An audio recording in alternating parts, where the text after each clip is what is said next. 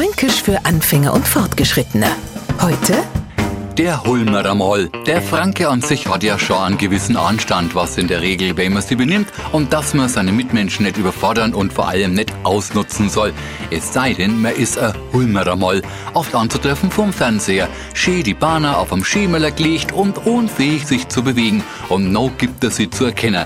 Du, mal ein Bier. Meistens hängt er nur sei so gut hinten dran. No klingt das Ganze schon ein wenig weniger unverschämt. Kann aber auch nicht darüber hinwegtäuschen, dass hol mir mal nichts anderes ist als die fränkische Aufforderung, bedient zu werden. Fränkisch für Anfänger und Fortgeschrittene. Täglich auf Radio F und als Podcast unter radiof.de.